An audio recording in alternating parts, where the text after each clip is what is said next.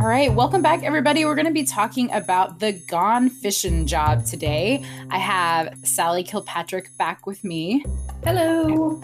So, uh, the Gone Fishing job aired on July 25th, 2010, so almost nine years ago exactly. It was directed by John Harrison, who he'll go on. This is his first episode to direct, but he directed four more episodes of Leverage after this. And the rest of his kind of IMDb profile are all kind of creepy, scary things. Hmm. And I think he's done music videos as well. And Rebecca Kirsch is the credited writer for this episode. She also wrote the Juror Number Six job. Oh. And she has a bunch of other episodes that she's written in that we'll get to soon. Okay. So in this episode, while targeting a corrupt bill collector who's stealing money from people while impersonating the IRS, the team discovers where his true loyalties lie, and it means big stakes for two team members. Indeed. Also, I love that you're on the gone fishing job because I feel of all of my co-hosts, you're the one who most drops the G's at the end of words. this is probably true. so it's perfect. that um, and I am from the sticks, but I am not a part of any militia. So we're all clear. Good. Good. Good to know. I I was I was hoping it we wouldn't get to that part and you're like, well, this is how it really is in the militia. Well, my Uncle Henry. No, no, we're not. I should have yeah, I mean I probably should have uh, made sure of that before we started recording, but I'm I'm relieved. So uh, we open up with a mom and her daughter who are doing homework together very sweetly, which is not which how is not I did homework. That's mom. not how it really looks, but we'll pretend it does. which just makes this next scene even worse because this very is this not the creepiest man you've ever seen? He was so creepy that I looked him up to see if I had seen him in else, and I haven't. I mean, I looked; he's not been in that many things, but super I was like, "What is your damage, dude? You no." Mm-mm. In the commentary, they said he had Hitler hair, and I was like, "Yeah, he kind of has Hitler hair." Well, goodness, he didn't have um, Hitler mustache. Then we, oh, we would have been. That might have been a bit on, on the nose or yeah. under the nose, as as it may be. yes. No, his face looks like he's had weird plastic surgery. Like this man might be a sweetheart in real life, and I feel bad for it but he just looks very scary and I don't like it. But he shows up on her door at night, like late at night, mm-hmm. telling her that he's the IRS without showing any, you know, sort of verification of this and is yeah. demanding all of her delinquent taxes like now. And she says, "I'm I'm on a payment plan and he you know, I've got this all figured out with the the bank and I'm paying it off." And he says, "Well, that plan's off." And if you don't pay me now, I'm going to call the sheriff. We're going to put a lien on your house. We're going to lock you out. And this is all in front of her daughter, who's terrified. And he says he's going to do all of this if she doesn't give him her credit card, which I'd be like, yeah, this was that. Normally, I'm I'm with them wherever they want to go, but I couldn't suspend my disbelief for that. I was like, yeah. I'll call the sheriff. I would have called the bluff. Yeah, I would have called the police. But I mean, she was a woman by herself with her mm-hmm. daughter. The strange man was in her oh, house. That's true. That's true. Um, and in the commentary, they say that Americans are very much like if there's someone in authority, if they say they're from the government, most people are like, okay, take my money, or like they'll capitulate. You know, they'll do what they say. I like to I think that, but did know. they? I'm, I'm, it just occurred to me did they do an upshot like kind of shooting him from below a little bit too i think when she opens the door to him it's kind of behind her and a little below i thought that kind of added to the sinister mm-hmm. but I mean, anyway. every, everything about him was sinister. yeah ah. yeah I was getting that vibe too. I was like, no, uh, uh, no, thank you. Stranger danger. Don't open that door. No, no. Stranger danger. I'm like, pretend you are not home, lady. Do not look in the peephole. Don't open the door. Did is that your Uber Eats? No, don't answer the don't answer the door. there was no Uber Eats in 2010. See, so she never needed to open the door. That's right. She wasn't expecting somebody she should not. Did she order a pizza? She would know if she did. So no. Here we go. Uh, so she uh, meets meets up with Nate in the bar and tells him that the IRS never got her money and that her credit card was maxed out, which of course. Surprise. Ugh. Uh, and now she's out of money. She's humiliated, and her kid is terrified. Which, yeah, I would have a little. That little girl probably has some PTSD because of this. Yeah. And we also find out that she's been laid off, and that's why she's on this payment plan. She's like, I, you know, I was making ends meet, just barely. I was able to feed my daughter, and I was paying off my taxes, but like, I don't know what to do now, and I don't know what to tell my daughter. Yeah. Well, Oh, that's like ugh, that's rough and nate's so sweet he says you tell her what you tell her every day don't give up I'm like nate you remember that later, Nate. yeah right uh, so you know we're back upstairs in the apartment and we're about to have Art- hardison run it but elliot's just complaining because he just wants a day off he's icing his shoulder obviously this 10 day job in juarez was not a Yeah. particularly easy one which i'm going to assume any job in juarez not easy I don't think so. and I think it's interesting because a lot of the times it's kind of implied that there are jobs that they do in between when we see them, uh, but they're not usually referenced so, Well, so and as someone who kind of dips in and dips out at this point, I was like, is that from the episode before? Or is that something he did on his own? So I'm glad you clarified that for me. yeah, because uh, you know Parker has all the pinatas. There's like a table full of pinatas, and she's still like digging all the candy out. And I don't know. I've never bought a pinata in Mexico, but normally when you get pinatas for birthday parties, they're empty, they're hollow, and you put the mm-hmm. candy in. But she's taking the candy out of them. And I'm like, Parker, did you put the candy in just to take the candy out? I don't, well, I know you can buy pinatas with the candy in them. Okay. But I can't remember off the top of my head if that was something I saw here in the States or something I saw in Mexico. Or yes, it could have been both. But, yeah. Okay, well then, but um, as Oh, a former Spanish teacher, I always went with the pinatas that had the pull strings. mhm. Because the last thing you need is a bunch of teenagers whacking at a pinata with a baseball bat or a yardstick or what have you. nope, you don't want that at No. Mm-mm. No, Oh. no. So Hardison starts up his presentation and he points out right away, like with every crime, you've got to follow the money. And he has to like hop around to, through a bunch of shell companies to find Hugh Whitman, who runs a collection agency, Natch. Uh, he Oh. sends his people to collect money from people who owe the IRS, and then he keeps the money.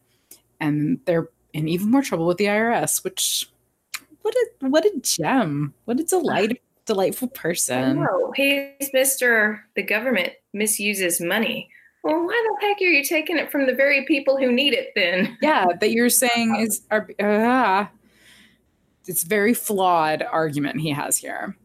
Uh, but sophie you know says those names are confidential. How does he get them? And then we find out that he used to work for the irs for 20 years and then he probably has a friend who's leaked him these names. Mhm. hugh whitman is played by clancy brown who's this gigantic wookie of a man he's, he's very large and he's this very Hmm. voice um, and he's been in a million A things lot of things. uh, he actually uh, had acted with Aldis Hodge before. They were in uh, a cartoon called um, A.T.O.M. Alpha Teens on Machines. Well, and there was a reference to Mr. Freeze yes, because he had done the voice of Mr. Freeze for one of the Batman cartoons. exactly. Yeah, there's a Mr. Wallach later, earlier or later, who Eli Wallach played Mr. Freeze in the '60s in the original Batman series. Yeah. That's it. which is so great. But yeah, so he's like just been around forever. But I was reading some of his like the trivia about him on IMDb, and he just sounds like a really great man. There was a young girl that he was in a movie with who uh, had like heart issues, so he started a charity for her to like raise money for a heart transplant for her, which ultimately didn't.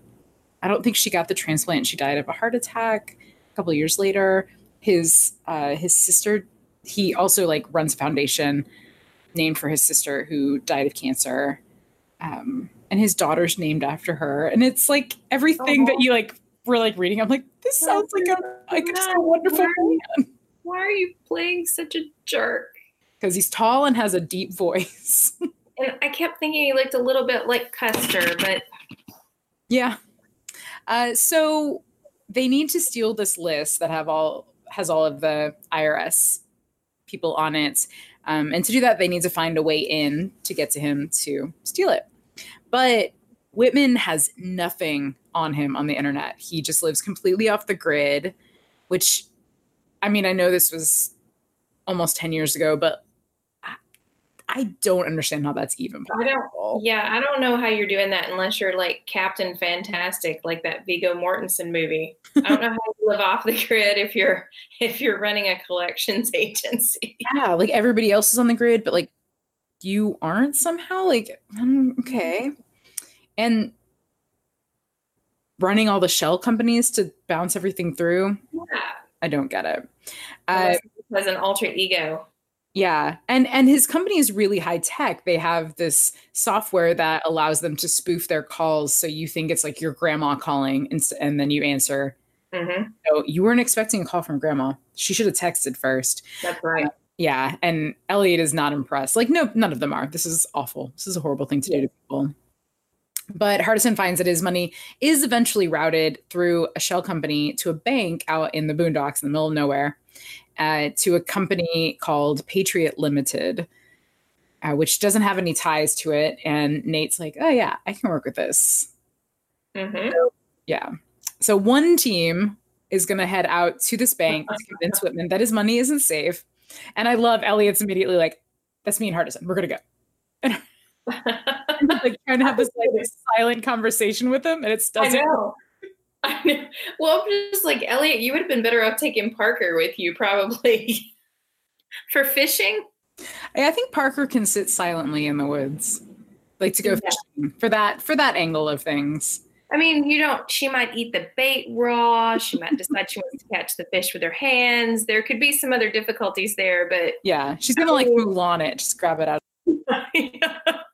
So yeah, no, I, I think Parker would be excellent. But then we got this amazing this whole amazing episode. Oh yes, yes. Because I mean, putting Elliot and Hardison together, it's it's very odd couple esque. It's it's beautiful. You get such gems as Hardison saying, "What's that smell?" and Elliot says, "Fresh air." And Hardison says, "I don't like it. I don't like it. I don't like it at all." and they got like a they got like a flashy red car they're driving. Yeah, like really, these are your IRS cars? Okay, sure, sure, sure, sure. And while they go do that, Sophie's going to hook Whitman with a new place to stash his cash when he feels the other place isn't safe.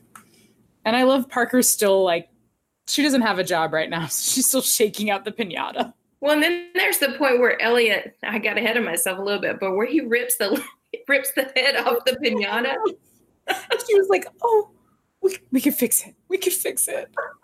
and now I'm just imagining her giant warehouse just filled with pinatas. She like names them all. Oh, probably. Uh, that whole bit was apparently Beth Beth's idea, which I love. I love it. And yeah, as we mentioned, Elliot's really excited that they get to go out to the woods because he figures they can do this part of the job quickly, and then they can go fishing. Of course, and he's just so excited to say take his bro fishing with him. And Hardison yeah. is like, "Do you not know who I am?" uh, I don't want to do that. Uh, like you said, I don't like the smell of fresh air. but they're impersonating some IRS agents, and they say that their names are agents Brody and Quint, who are the names of the police chief and the captain of the ship in Jaws. Yes. Which fishing Jaws, I guess that's the. I guess that's our connection here. I don't know. Yeah. and Then of course I immediately thought of Brodie from Mallrats but yeah, not exactly.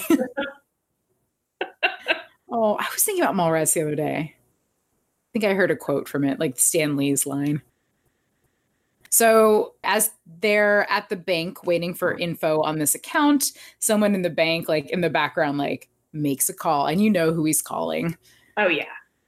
And then we see Sophie meeting up with Whitman at his offices, and she's got on her American accent. And she tells him they've got mutual friends at the IRS Mhm. and that she's, I don't know, psychic almost, and knows that his money is um, in danger at this bank. And she even knows the name of the company that it's under. So he's like, uh, I don't have an account with that bank. She's like. Yeah, you do. you do. Yeah. And I like this next scene. Like we walk in, she like, she's like, "Oh, may I?" And she just walks into his office, just lets herself in. Yeah. And then And- the thing she does is pick up the grenade on his desk. Yes, which you know was really like telling him who she was. Like, yeah, I'll pick up this maybe I'll- live grenade. And then for the audience, it's like red flag, Mhm. red flag. Why, why does this dude have a grenade on his desk? Huh? Huh? Yeah. At first, I was like, oh, they're just going to kind of show this and it'll be like a very small thing. But then she picks it up. I'm like, oh, no, we want everyone to notice this. We don't want to be subtle about this. Nope, nope. Um, and that's, I feel like that's our second clue leading us to this reveal of what he's up to. Yeah. I mean, the first is that his It's shell company is limited. Patriot Limited. Uh, and so she explains that she's a kind of matchmaker. She puts like parties together for a fee, and uh, his creepy IRS impersonator comes in with the message that the IRS is at the bank, and that kind of gets him to listen to her a little bit. And he tells him to get Chester to get rid of these guys. You're like, what? No, no, not my boys. not that you're really super No. worried at any point because Part of you that's also like, good luck. yeah. have fun with that, Chester. And Chester does not have fun with that. No. So he starts to kind of test her. He gives her a name. Wait, she turns around and she's in his whiskey. That's right. She's already poured herself a drink, made herself comfortable. She's like, they're there already, aren't they? it's just I love it. She's several times like Batman's him, where like you turn around and she's doing something different than when you you left, or she like disappears. You're just like, what? What? Where'd she go? I love it. And she's in heels the whole time. Just amazing. of course. I would. yeah, he does the the age old trick of like, oh, if you know blah blah blah, then you know this person. And Nate doesn't even have to be in her ear because she knows to say, "Oh, I'm so sorry. Didn't you know he died?" Because it's always what they try to do. And then there's Parker. Parker's like, Do you know when I'm going to die? Parker. Oh. Nate's like, "I should have given her a task earlier. I should have given her a job. She's just hopped up on candy and bored. These are, this is a bad combination."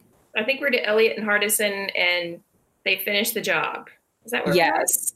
They've finished the job and they're kind of heading out. Getting ready to go get bait and tackle, and Hardison's like, I am do I look like I'm going to eat lunch with something from a bait shop? and then Hardison or Elliot's like, no, no, you don't. Um, but before they have a chance to see if he would actually be the kind of guy who would eat in a bait shop, a bunch of creepy old vans show up with guys in camo, and they've got guns that have lasers, all just on Hardison. And was that an Edgar Allan Poe raven on his shirt? It was a raven of some sort. And then the comments commentary, they're like, what's the significance behind the raven? And nobody knew, or the crow, or whatever it was. Yeah. Um, but no, all of the all of the little laser beams are just on Oh, on Hardison. And later he's like, yes, it is a black thing. And I think Yeah. it might be a black thing. You damn skippy it is. I believe Yeah. it's And but like Elliot's face, because he's like, oh no, no. You could point a Mhm. gun at me and that's fine. That's one thing. But you don't point a gun at someone on my team, someone in my family. This- these are my people. Oh, so and then you think all hell's gonna break loose, but no, they end up handcuffed in the back of an old van. And Elliot's like counting, and Hardison's trying to get out right away. And he's like, Shut up, I'm making a map. He's like, I do this every weekend. Shut I up. This is so easy. Don't worry about it. Uh, Sophie ends up taking Whitman to a gym where there's only one person working out. It looks completely deserted. And then we get a, f- an amazing flashback Oh. because Parker has been given a job as a spin class instructor. He's killing him. She is. She's not sweating at He's all. not breaking a sweat. at all. And everybody's like out. I've never, I mean, let's be honest, I don't go to a lot of exercise classes because I don't play well with others.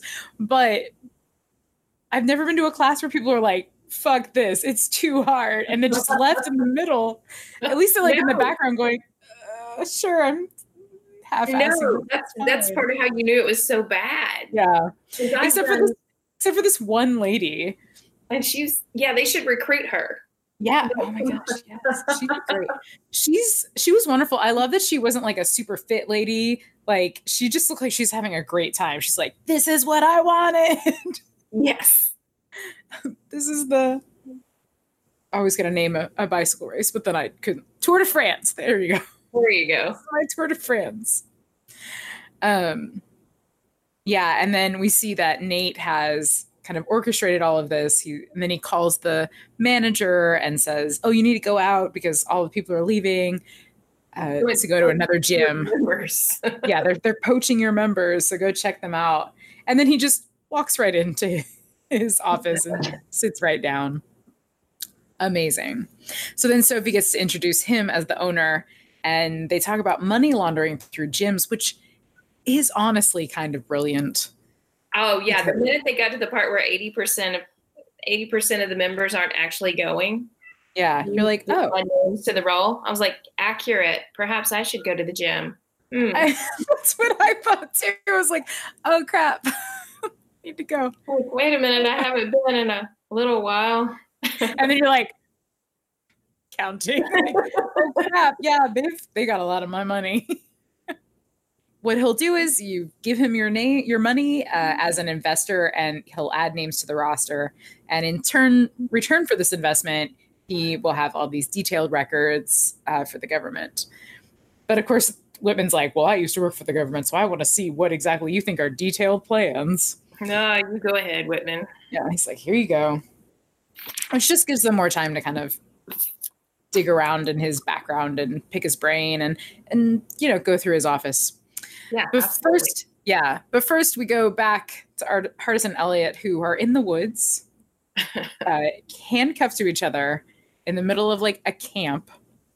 And apparently, every single scene when they're out in the woods, it rained the entire time Ugh. because Portland. oh yeah. Oh, what a nightmare. And they were like, maybe we should have scheduled this for a different time of year. Oh, Oh, gosh. miserable. Yeah. Oh. And I don't like they punch Hardison for talking, which is horrible. Uh, and then they're they say that they're going to be casualties of war, and they like make Hardison kneel. Elliot's like, no, that's not happening. Yeah. You're not. Well, making me." making Elliot kneel. Yeah, yeah. So like they punch Hardison, they pu- they get Hardison to kneel, and then he, I guess he doesn't realize why they want him to kneel, and then the gun comes out. He's like, wait, what? No. why did you think they wanted you on your knees? I know. Uh, bless his heart. Oh, he hasn't been in a situation like this before. Not I mean, he was kidnapped that one time by those Russians or whatever, but uh, all been kidnapped one time, but wait, no, sorry, no, not all been kidnapped. so um, Hardison asks for his one last cigarette per the Geneva Convention, subsection blah blah blah, paragraph Oh, two, blah, item blah, blah. whatever, which I bet is the actual Yeah, I meant to look that up, chapter and verse. But it is. yeah, Uh, moving boxes. so- listeners, if it, if you want to look it up, feel free to let us know if we're correct or if or if they're correct. We didn't put it in there.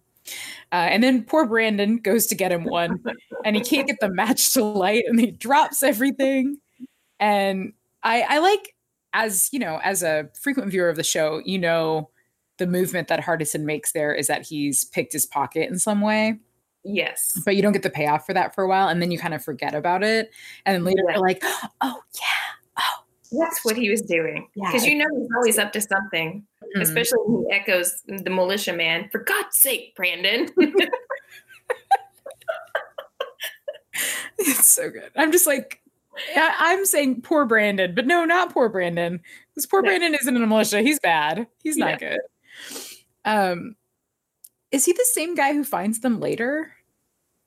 I thought so at first, but I'm not as sure now. I think the guy who was going to shoot them is the guy who finds them later, and then Brandon's like a young whippersnapper who's been who was like sitting on the sidelines. Yeah, because he looked the way he was playing that character was very naive and young and kind of wait we're going to what we're we're actually going to shoot people I, yeah i have a cigarette it's not a menthol light it's not a menthol light no he's like huh um yeah and i think the first time i watched it i just when i saw hardison obviously pick his pocket i thought oh no they're not going to get to use that because then elliot's like okay we got to go mm-hmm. um, because as soon as he picks his pocket. Elliot uses the distraction to punch a bunch of people, and they like run off into the woods while being fired upon by assault rifles. Or, as Elliot would probably call it, a day that ends with Y. Yeah. Oh, yeah. He's like, this is what I do. We find out later that he's actually literally done this before, um, but it was easier because the guy was dead. Gosh. ouch ouch oh, elliot uh, so this they said uh, this is a reference to the 1958 movie the defiant ones with tony oh. curtis and sidney poitier uh, about two guys who escape from a chain gang and so they're chained together and they're running through the woods and they hate each other at the beginning and then they grow to like each other at the end interesting so that's a cool nod. And apparently they had this like in the writer's room on a card from the beginning. They were like, we don't know what the story is going to be, but we need Elliot and Hardison handcuffed to each other running through the woods. Hey, we all got to start somewhere on that story. yeah, I mean, whatever your fantasy is, go for it. And they're like, and it took us three years to figure out the right backstory for it. And that's fine. I was happy to wait.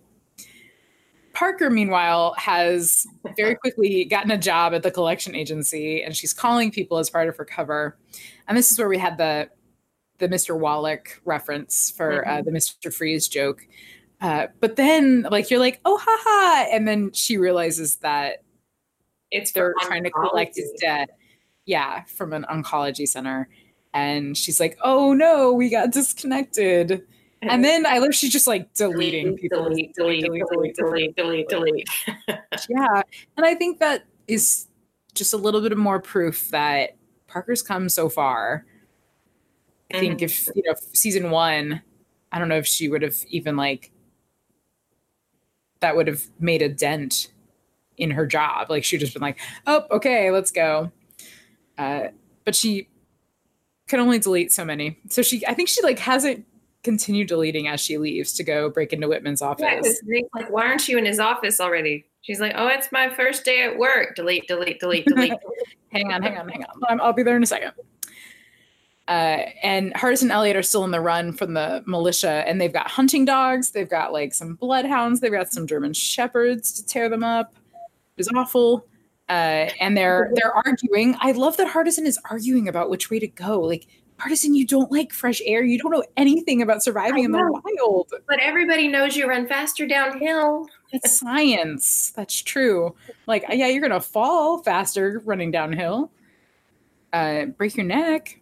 And uh, while they're when they are to end the argument, they decide to rock paper scissors, which is another callback to season one. And uh, Elliot wins because, of course, we all know that. You gotta tell, man. You gotta tell. Yep. It's such a good recurring joke. I love it. And Parker finds a like what everybody wants to find anywhere, a secret room by moving a book on the bookshelf. Like that's the goal. That's the life goal. That is the goal. Um, maybe not what's inside the secret room. That no, is not no, the no. life goal. We, we all want to be Nancy Drew for at least five seconds. Oh yes. Oh yes and then yeah, she finds a room with a computer. This is a large room as well. Um, there's a computer with all the files that she wants and all sorts of other paraphernalia, flags, and a, a huge crate full of guns. guns. She's forever finding crates full of guns. What's the other one? Superpower. These beans are made of guns, or whatever it was.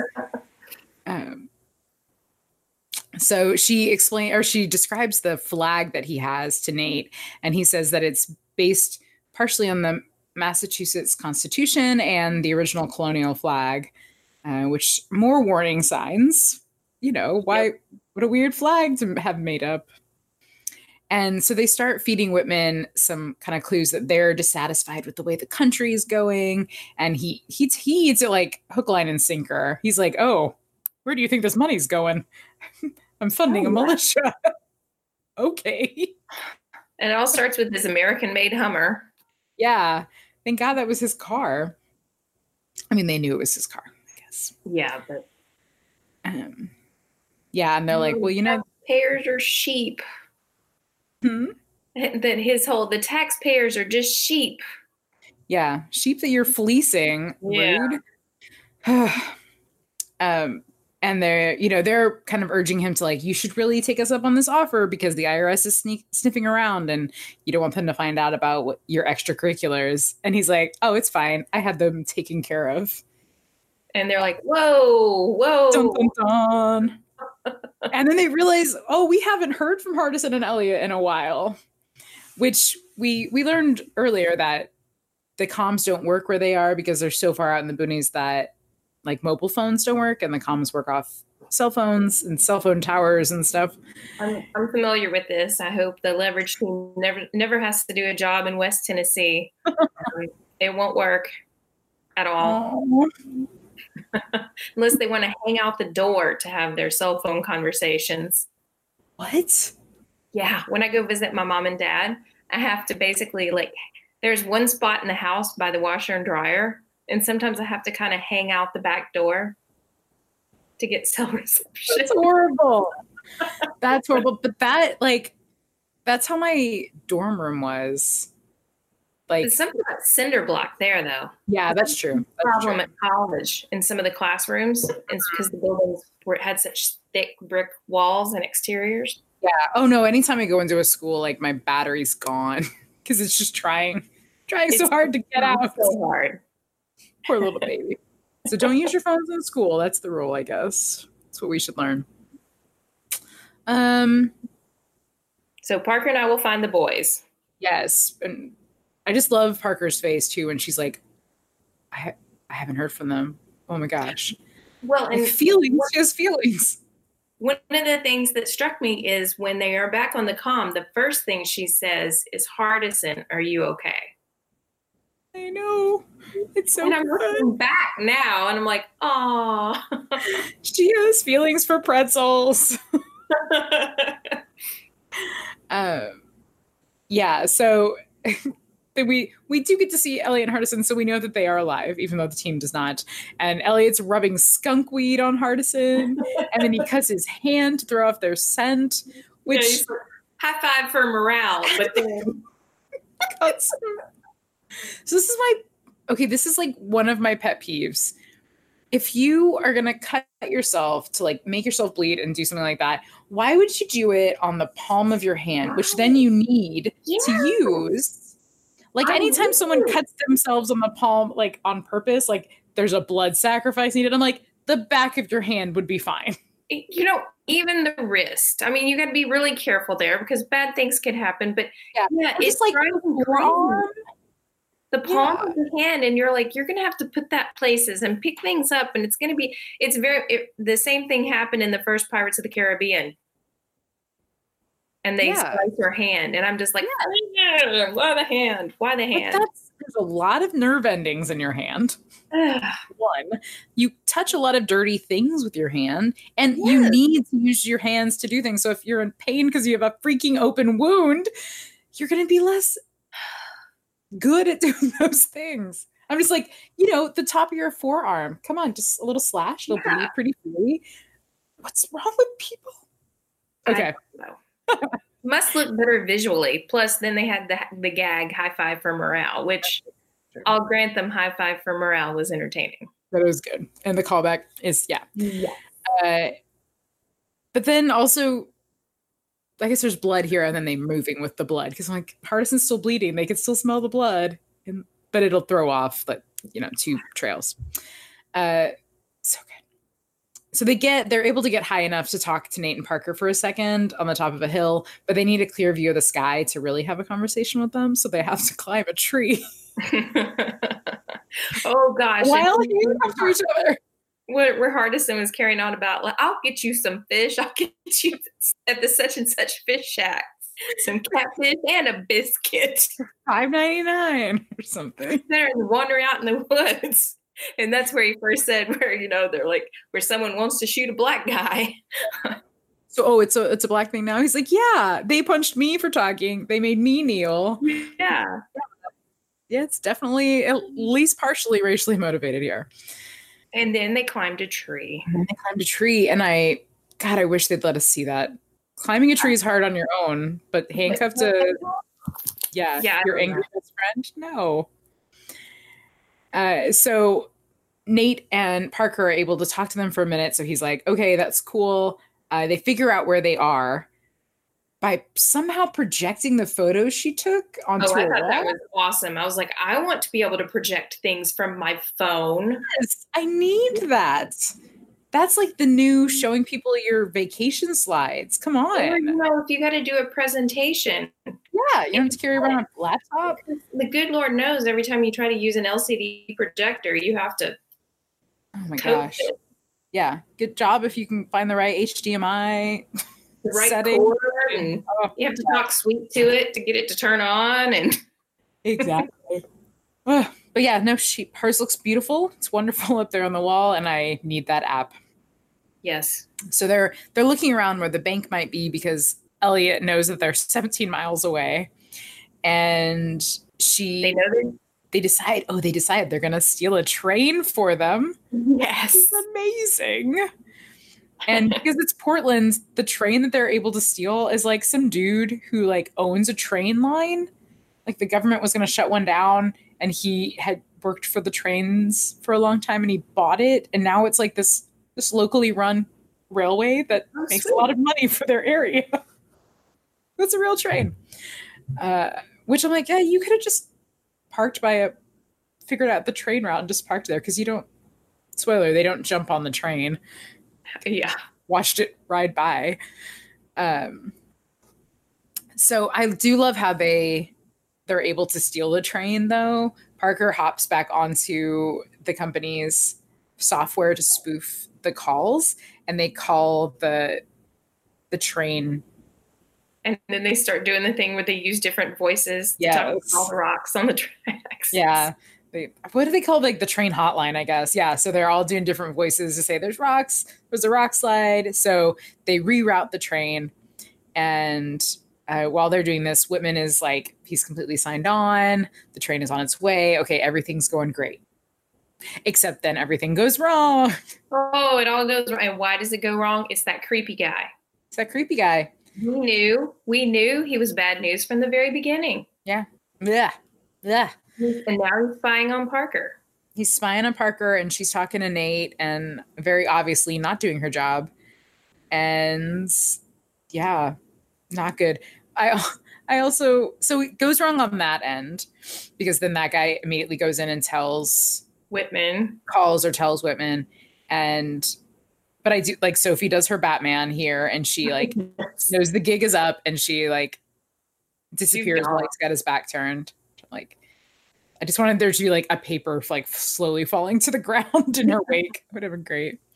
Um, and so that's going wrong on that end. And then on the guy's end, they are about to jump this train. Um, and he says, How Elliot says, How are your train jumping skills? Hardison says, I ain't no hobo, but I can hold my own. Good. And it's so stand by me with the train and the, the oh, bridge. Uh, so good. And then they're held up by the militia guy who just shows up out of nowhere. And I love this, like, their whole. I love when people pretend to argue yes. to fight somebody to like distract them. They're like, okay, like kneel down. He's like, what? What? No. He's like, no, I'm just saying, just I need to flip around. Yeah, no, they're like, hands up. They're like, are you serious? And they just kind of raise their their handcuffed hands. Are you?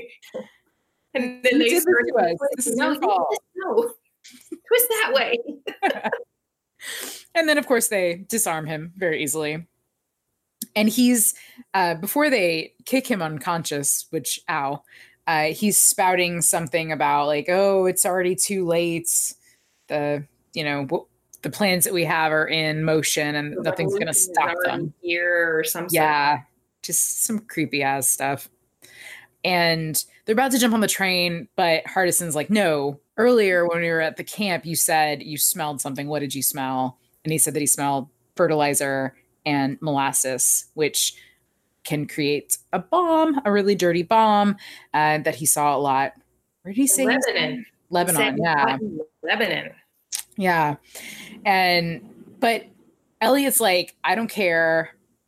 You know, essentially, I don't care. I got to get you out of here. I got to get us out of here, and then we'll deal with that. We'll call the FBI. And Hardison's like, no, like that's a dirty bomb. Like it's it's unstable. It's gonna go off. We have to take care of it now. And so they miss the train, which I love. Like again, this is a shows how far we've come kind of thing. Yes. It's good. And he's very annoyed. But Hardison wants to stay and whoop some hillbilly ass. so they go ahead and take all the stuff off this passed out militia boy. I just call him militia boy. That's and yeah. Uh, and they're gonna they're gonna MacGyver slash home alone their way out of this. Hardison's tree branch thing that comes flying. Oh my gosh. That's science. yeah. It works. Meanwhile, Elliot's just sneaking up on people and punching them. Yeah. My favorite being him hanging upside down from a tree. it's it's all we needed. This is Yes. Yeah, he's just like Ramboing them, basically. He Rambos and Hardison Home Alones, which are definitely on their levels of maturity as well. their maturity and their their interest levels and the whole thing. ability levels. it's very good. Um, but yeah, but first they tell Nate that they're gonna do this and they're gonna their plan is CWA, can of whoop ass. yes. Uh, I think that's a great new plan. I'm gonna have to implement that one. yes. Sit down to write. All right. CWA. Let's do do this. Um, Sophie's managed manages to get out of the building, and so does Parker uh, by using the emergency exit, but then also or like the stairwell. Um, and Parker s- messes up the elevator so that Whitman can't get out right away. Uh, to kind of slow him down so they can get to the bank first to get everything in place. And Nate pulls the fire alarm to make everything else more stressful, and they they escape. Um, but before they open their can of whoop ass out in the woods, Hardison and Elliot have this great like heart to heart, and Elliot asks him if he feels confident or if he, he feels ready, and he's like, "No, I'm scared." He's like, he tells him, "Fear's good. Confidence will kill you faster than a Yeah, bullet." overconfidence will kill you faster than bullets. That's Like, ooh, it's good.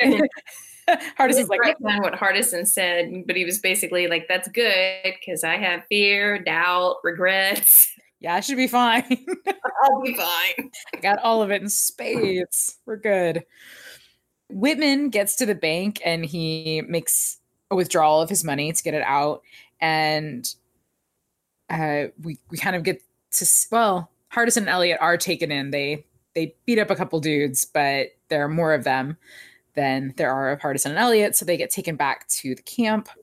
And we have another great line from Elliot uh, where he says, you know, you're casualties of this war. Like, um, you're a soldier. You should understand this. And he said, uh, That's you'd kill, yeah, yeah. you'd kill to protect your rights, but a real soldier would kill to protect someone else's. And Hardison's like, I never did get my cigarette. Where is it? And they're like, "No, we're not doing that." And they're like, oh, that's okay, because it's over there and it's uh-huh. about to ignite your bomb. Oh, damn it, Brandon. Was it Brandon? It was Brandon. Yeah. yeah. For God's sake, Brandon.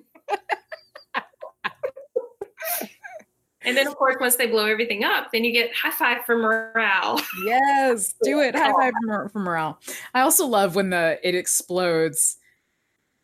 Elliot goes flying before the Chester, even Mm. though Chester is closer to the bomb. But you know, Eh. it's okay. Movie magic. Uh, Whitman gets the money. He gets in his Hummer to go out to the camp, and Elliot and Hardison get out of you know view just in time. And he's telling Chester, "Okay, you need to lay low because there's heat on us from the government, and I'm going to take uh, you take the guys to a safe house. I'm going to take the money, and I'll I'll meet back up with you with instructions." Uh, but Nate gets on the walkie-talkie and uh, acts like he's the feds. Like ATF is incoming. We have a cooperating witness. and like arrest but do not harm Yes. Hugh Whitman. And they're like, what? Because if you are in a crazy militia out in the woods who thinks the IRS is the worst, you are going to immediately re- believe something like that. Like, Well, you don't need. yeah, yeah. And he's like, Yeah. he immediately he buys the hook, line, and sinker. He's like, once a government man, always a government man. Yeah. They were just waiting to turn on this dude and they pull a gun on him and he's like, "No, no, I have the I have the money right here." And he opens it up and he doesn't have the money. He's got some papers. And we see that Parker switched the IRS list in a briefcase with the briefcase full of money when he was trying to get into his Hummer, which that's I think that's one of the downsides to having a very tall car. Yeah. Someone could just easily roll under it. and she did. And she did. Uh, I was afraid she was going to just stay there while he backed out and left. I'm like, no, but she she rolled back Yeah. out. Uh, so they, you know, they take him back to the bank at gunpoint to make him get the money before they, you know, head out. And the feds are there. It's the FBI this time, and he's caught. They're all caught, and it's an actual like competent FBI agent. It's not uh, McSweeten and what's the other one's name? Taggart, Taggart and McSweeten. yes. Um, and then uh, oh, and he sees I. It's And she it was in on it. episode. It was like the Wizard of Oz, and she was in on it, and she was in on it. Yes, Ah, I love it. And you know, and is it is it Sophie who said this? Oh yeah, it's always a conspiracy. I've heard that one before, Yes. which I love because you're this man is a conspiracy theorist already. Uh, just further discredit him.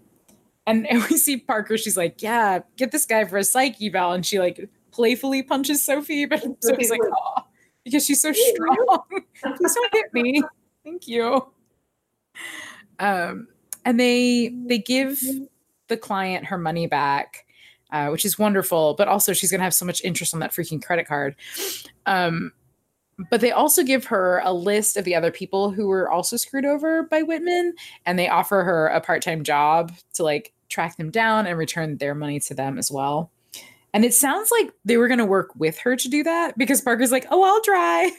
Yeah. Well, that goes back to earlier where there was just like this little throwaway line, and Parker's like, "Who knew a sedan could do 140?" so he's like, "You're Sophie going." Yeah, Sophie looks like she's about to throw up. but they had to beat Whitman to the bank. So how fast was he going? Because he got there. Well, I guess they did have to get all the FBI and everybody in place. But man, that is very fast for a sedan. and then the last scene is Elliot and Hardison we like playing Wii fishing. it was hilarious. They've got lawn chairs. The Hardison's wearing turn. And Hardison's like, no, no, no, no, no. You got to have a gentle touch. And he's like, I know how to fish. But knowing how to fish, knowing how to weave fish is those Two are different things. Kind Um, of like that time I was playing Wii bowling and I injured myself. I was like, this is great. I have a Wii bowling injury. how embarrassing! Like it's kind of embarrassing to have a bowling injury. I right? But no, injury.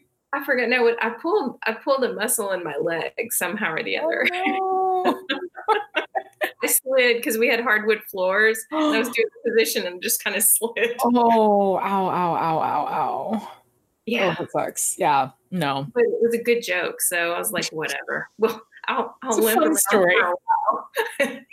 He did it for the vine. It's I fine. did, I did it. Um, and Elliot is so sad. He just stops and he's like, "It's just not the same." And he's so sad. Yes. But Hardison is like, "Yeah, it's You're right. It's better. Poor Ellie. He's like, there's no talking and fishing. Like, stop, just don't just talk. Oh, so good. But like Hardison's gone all out. There's a there's an umbrella. They've got like they've got like a cooler. He's wearing like waders. He's like flannel and a vest with like flies in it, and like so good, so good. But I just can't get over Christian Kane's face there. He's just so dejected. So, so it's like this is not what I wanted at all. I just wanted to sit in wilderness with my friend. he doesn't want to do that. It's coming to Hardison on Hardison's level. I guess. Although there was the what was the one line that got me so cracked up? I think it was Nate joins them and he's like, "The next time I steal a train for you, you need to take it." And Hardison's like, you're not going to take this away from me, Nate. I made a bomb out of a menthol light. That's right. but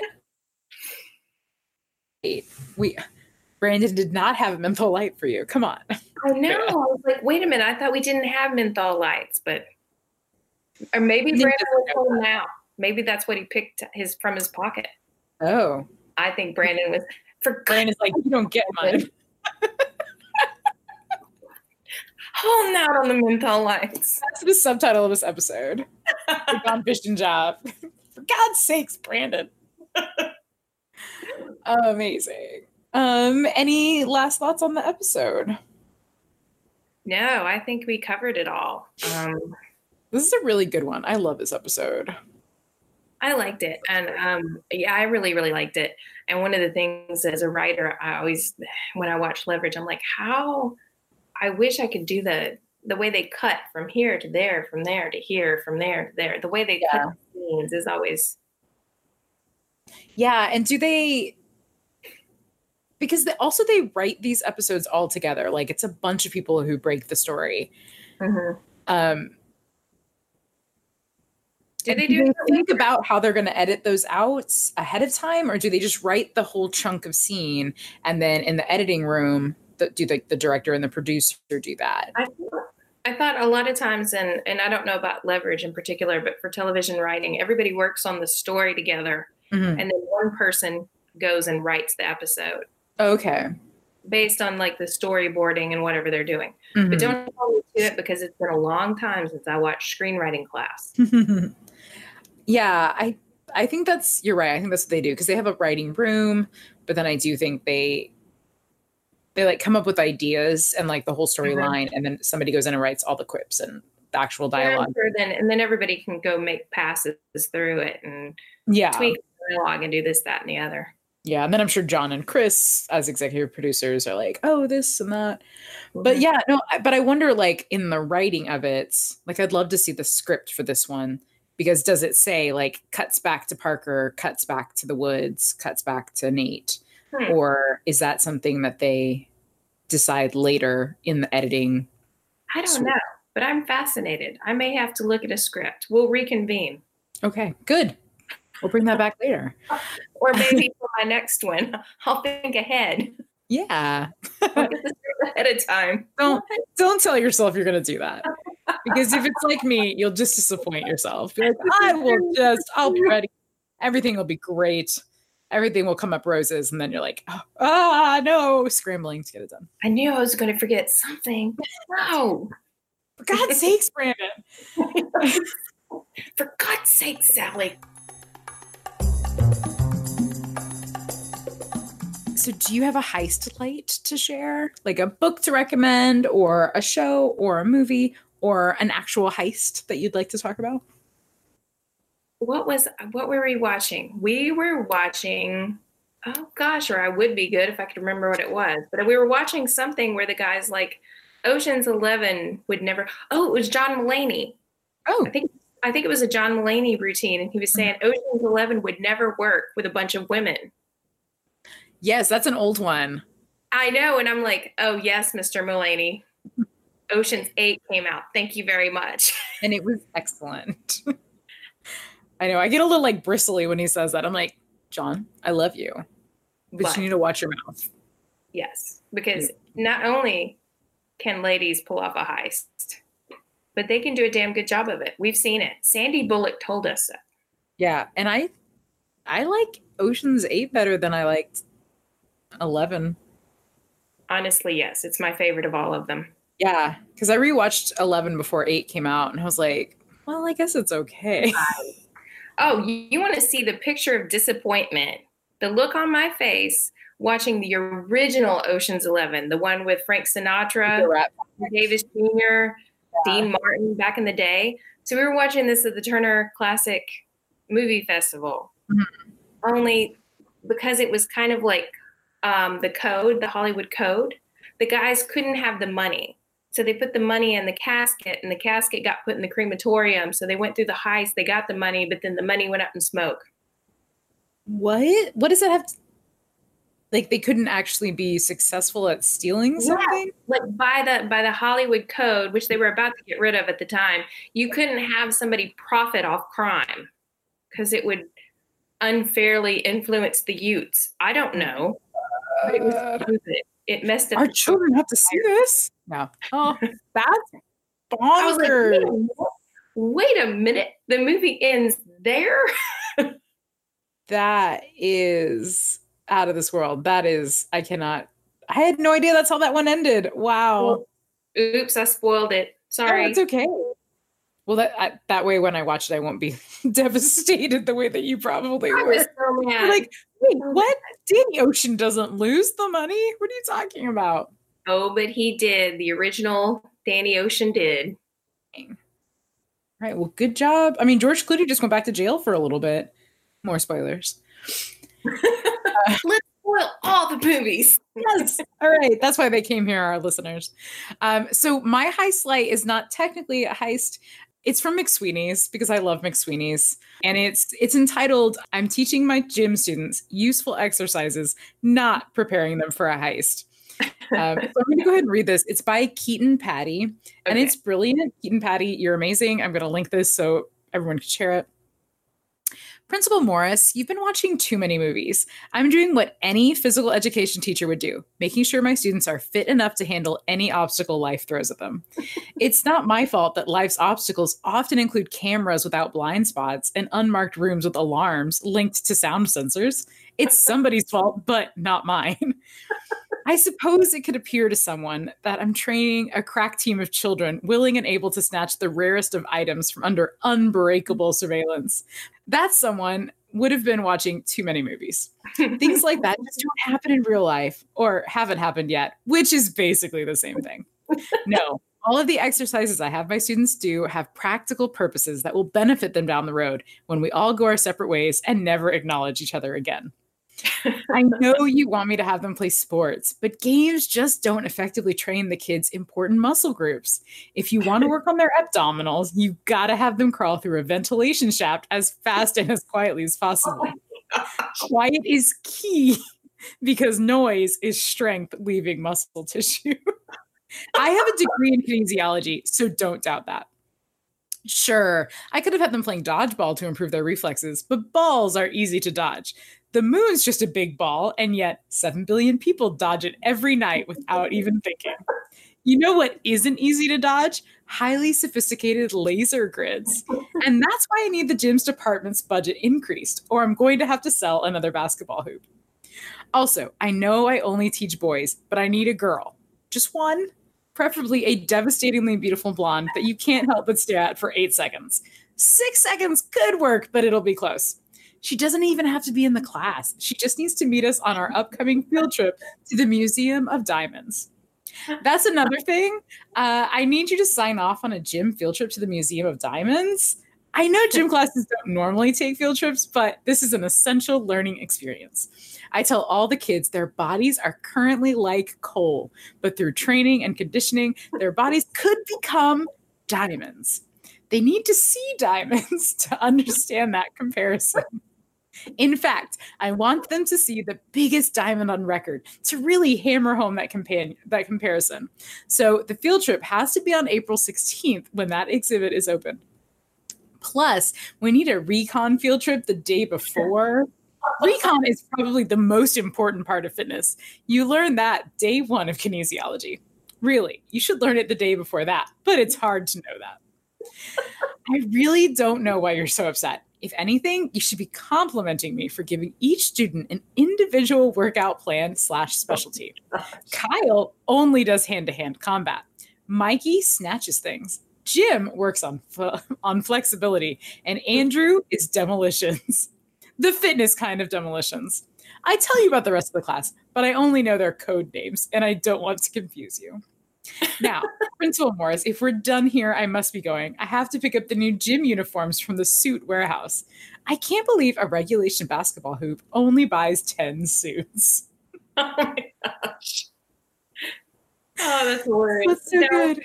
now I want to see Parker as a gym teacher because I'm thinking that's how that would go. Well, there is an episode with cheerleading. Oh yeah. cheerleading coach.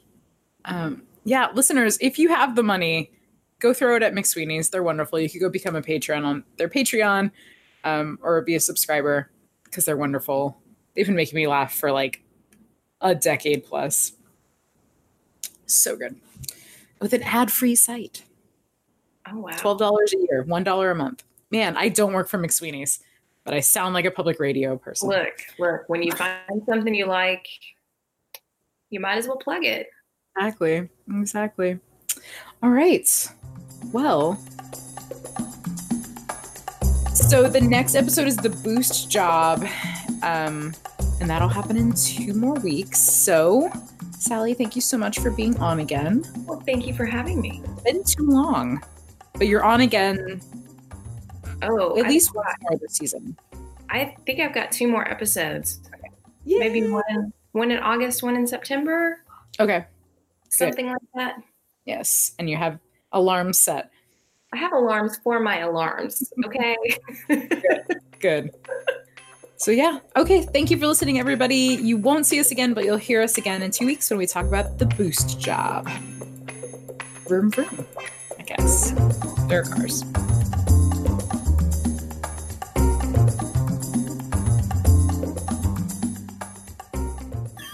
We're gonna go steal it. Ja.